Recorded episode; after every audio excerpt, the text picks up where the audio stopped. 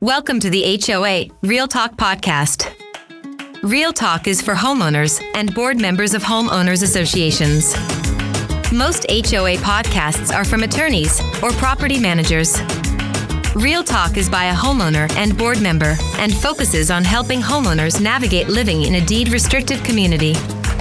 It also helps board members understand and become better at their role as a volunteer and leader of the community. The HOA Real Talk Show is brought to you by Excellence in Action Podcasting, a high definition listening experience that is unmatched in the world of sound, education, and entertainment. So let's be about it and get this show started. Please welcome the host of Real Talk, Mike Sancho. Hello, everyone, and welcome back to HOA Real Talk. This is episode nine. So, you want to be a board member? That's right. We're going to talk about wanting to be a board member of a home owners association. Why do you want to run for your homeowners association? We are going to discuss the reasons why you should run, what compels you to run, and then we're going to talk about why you should not run. I'm going to give you some reasons why I think you should not run to fill one of the vacancies or the openings on your homeowners association's board. And then we're going to discuss what your role is as a board member so you fully understand what it takes. So at the end of this episode, if you're interested in running for your HOA board, hopefully this will give you some clarity. Uh, this is my personal opinions of why you should run for the board or why you should not. And hopefully, after this episode, you can make an informed decision on whether or not you are ready to serve on your HOA board. If you get elected, you'll be able to make a determination whether you should run for your HOA board. The bottom line is this you want to do what? You want to keep your hood looking good and your property values high. If that's the reason why you run, want to run for your HOA board, more power to you. We need more folks like that that just simply want to keep the hood looking good and property values high. So if if that's why you want to run, more power to you. I'm a, I'm behind you 100%. Let's go. Let's get her done. Let's talk about the reasons why you should run for your homeowners association's board. And then I'll give you some examples of, of why I ran for the board and, and, and my current situation on how I became a board member for a second time. The first reason I think you should run for an HOA board is because you want to give back. See, there's nothing more noble in this country than volunteerism. The giving of one's personal time, energies, efforts, and skills to benefit others for no compensation is noble beyond belief. So you want to run because you believe in volunteerism and you want to give back to your community. That's an excellent reason and the best reason why you should run for your HOA board. Another reason you should run for your HOA board is because you have a specific skill set that will benefit the community. Here's the example of myself and why I'm back on my HOA board. In 2019, I did not run for my for one of the positions on the HOA board. I helped some neighbors get elected. I helped them run for the board, but I made it clear to them that hey, I would like to serve as the treasurer of the association because our bylaws clearly state that you need not be a board member to serve as an officer on the board. Why did I want to be treasurer? In my career, I've managed budgets up to $3.5 million. Our association's budget was just under 2 million and when I first served on the board in 2016 and 17 as board president at the end of my term, my 2-year term, I left the association we had a surplus. The two years to follow, we had each year a hundred thousand dollar plus deficit in each of those years. Because in my opinion, the board president and the treasurer did not know what they were doing, and they removed a treasurer who, you know, asked all the right questions and was doing all the right things, and, and someone who I actually coached. So I was like, hey, you know what? I don't have time to be on the board, but guess what? Uh, I want to be treasurer. I can do that piece. I have a skill set. I have a specific skill set to lend to the to the association and to my community. And lo and behold, in 2020, you know, as treasurer, we finished the year with a fifteen thousand dollars surplus. So you have a skill that you want to give back, you know, and, and that skill helps the community. If you're of the mindset that you want to be a part of the solution and not part of the problem, you should run for your HOA board. We need individuals who want to find answers and solutions to the problems, not individuals who want to create problems. So if you have the mindset, hey, I'm here to help, I want to find solutions, I want to be part of the solution, you should run for your HOA board. If you want to protect property values, run for your HOA board. It's about keeping the hood looking good and property values high. So if you want to protect property values, if you've seen since you've lived in a community, property values consistently dropping and you want to make a difference and your platform is, hey, protect property values, by all means, get that letter of intent to run for the board in. Get ready and get your campaign off the ground. If you think it's just time for a change, we've had the same board members for six years, seven years, eight years. In some HOAs, they've had the same board members for 10, 12, 15 years. Now, in Florida, where I live, there's a state statute that says you cannot serve more than eight consecutive years on your board unless no one else runs. So now you're like, wait a minute, it's time for a change. Let's get some new blood in there, run for your HOA board. If you feel the association is getting too many lawsuits, run for the HOA board. Those those are my top reasons why I think you should run for your board. I'm going to give you reasons why I think you should not run for the board. If you are a self-serving individual, stay away. If it's all about you getting on the board to serve your self interest, for example, you know, the pool is not open until 8 a.m. every day, but you want to do laps at 6 a.m., so you want to get on the board just to change the schedule, that's self serving. Stay far away. Don't run for the board. If you don't like the property manager, you just want to get rid of the property manager, don't run for the board.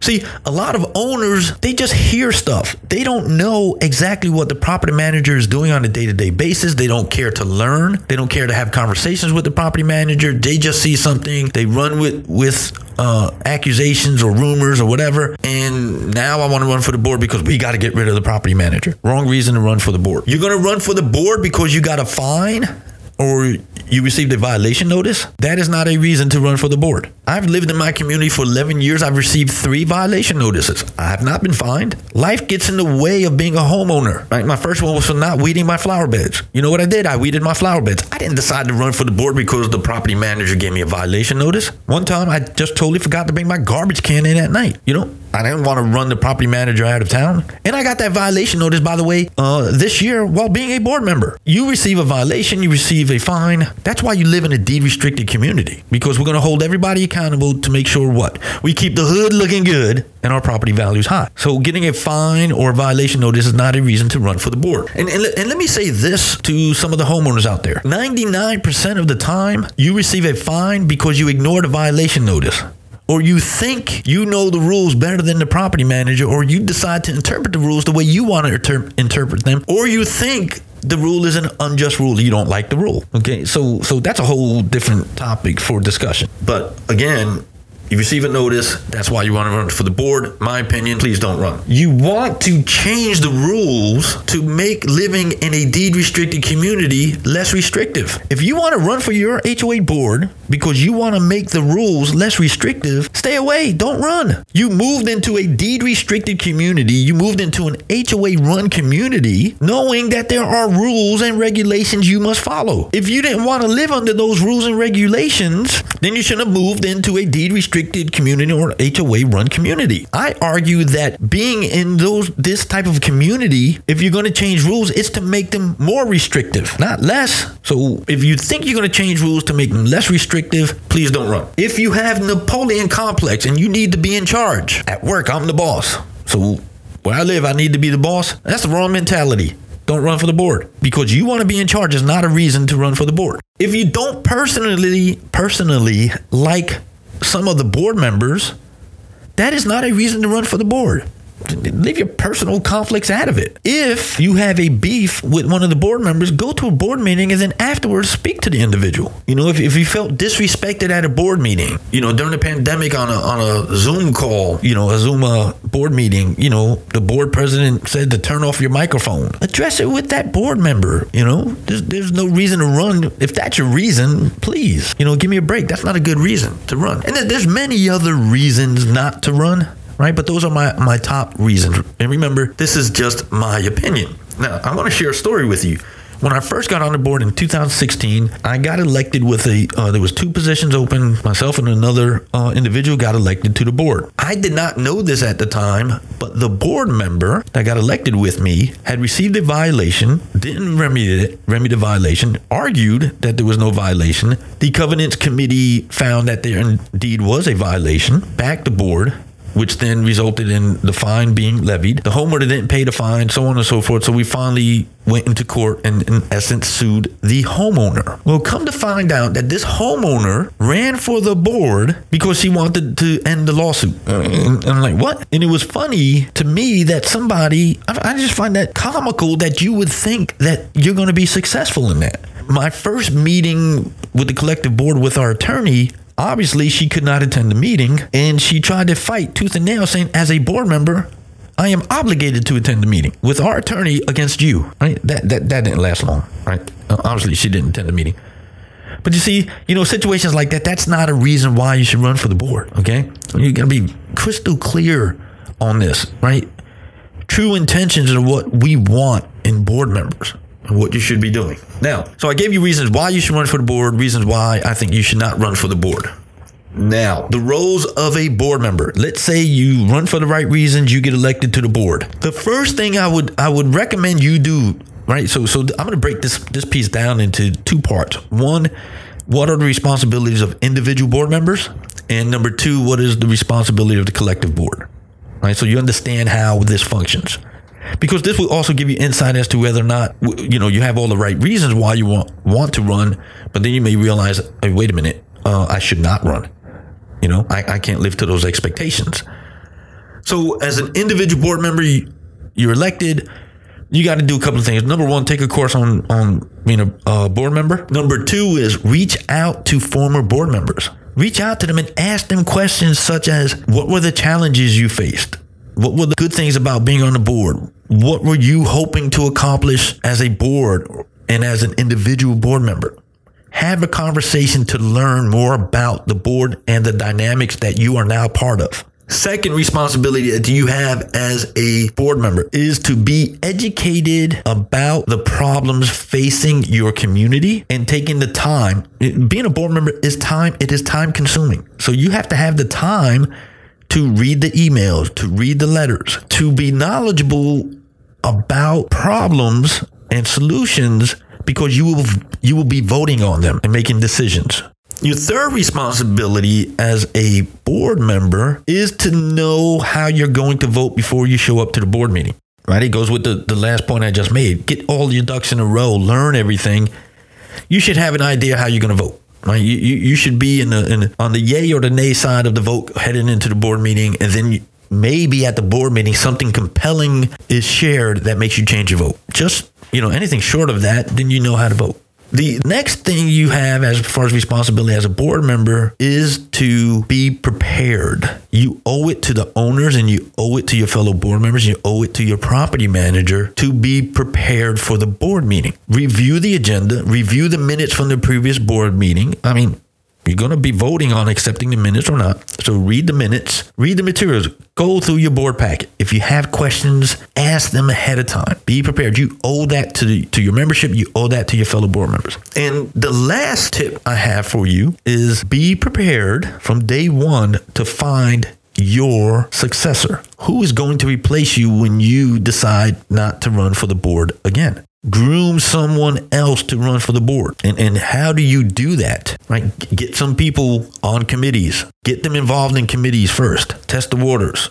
Get them involved uh, in decisions. Have conversations. But start grooming your replacement. Responsibilities of the board, the collective responsibilities, right? So this is going to help inform you as, as to whether or not you should run for your board or not, right? This is my opinion on what board should do. We recently had a board member who said, I feel like I'm not doing enough. Very perplexed by that comment. Board members are not supposed to be doing enough or more. We are lucky in my association. Now, I'm on some Facebook groups where there are communities that do not have property managers. I cannot talk about that. I have no experience there. And on a future episode, I will bring on some of those board members hopefully as guests to talk about those type of communities so today i'm not going to cover that today my opinion is, is, mostly for it is for homeowners associations that have a property manager as a board you do not get involved in operations. The property manager runs the day to day operations of your community. The board is at a 30,000 30, foot view. They oversee the, the day to day operations and they do not get into the weeds. Number one, do not get involved in operations. I was CEO of a nonprofit. I used to tell my board chair, your board, my operations, my staff. Your board, my operations, my staff. It's not the board's role. Now, remember, I told you earlier on that my neighbor wanted to run. We both believed that board members were overstepping their boundaries. I witnessed board members go to my neighbors ring the doorbell and say you have a violation. You need to fix this. And i'm like yo that's not your role. That's the property manager's role. A letter needs to be issued. We have rules and regulations. We witnessed board members go on people's property and rem- and try to remedy the situation. For example you know we had a rule that said you couldn't have your garbage cans had to be inside your garage. I've witnessed board members take someone's garbage can and walk and put it in their open garage. That is not your role board members, the board collectively don't get in the weeds. You don't run the day to day operation. The next thing that a board does collectively is they make decisions when the property manager is unable to make the decision for whatever reason. They may not uh, have the rights to make those decisions. They may be restricted in decisions they can make, or it, you know, it's a valid change that's something different. Property manager has the flexibility, has been uh, empowered to make decisions to run the day to day operations of the community. Uh, but there's certain things property managers cannot make a decision on. Property manager cannot decide to issue a fine to a homeowner. They can recommend a fine and the board makes that decision. A property manager cannot decide to change the landscaping vendor. They can recommend changing the landscaping vendor. They go get bids and then the board makes a decision. So board makes decisions when property manager cannot. The board is responsible for overseeing the finances, right? The treasurer is the key person that oversees it, reports to his or her fellow board members, and collectively to make decisions on finances. The entire board does not get involved in creating the budget. The property manager and the treasurer and the finance committee work together and put forth a draft of the budget that then the board gets involved in.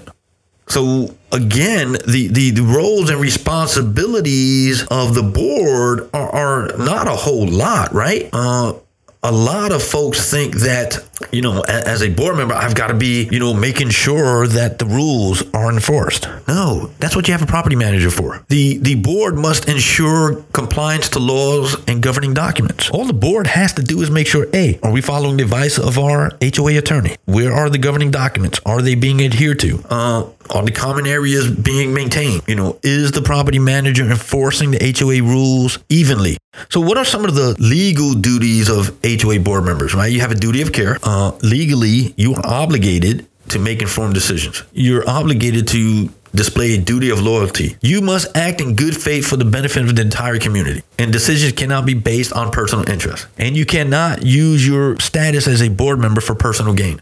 Act within as a, as a board, you should act within the scope of your authority. And as a board member, I want you to be aware of this. You are protected from liabilities because you're volunteering, you're receiving no compensation. You individually cannot be sued. So that's pretty much it in a nutshell. Why you know uh, you should run for the board, why not, and the duties of individual board members and the collective board. A quick recap: reasons why you should run. You want to give back. You're into volunteerism, noble cause. You have a skill that lends itself to helping the community and your fellow homeowners. You are of the mindset you want to help find solutions and answers to problems. You don't want to be a part of the problem. You want to be a part of the solution. You want to what? Keep your hood looking good and property values high. So you want to protect those. You believe there's time for change. You've just had the same people running the board for many, many years, and it's really time to, to move on. And another reason that, that I believe you should run for the board is because you see that the association is involved in too many lawsuits and you want that to end. Here's why you should not run for the board because you have it's self serving.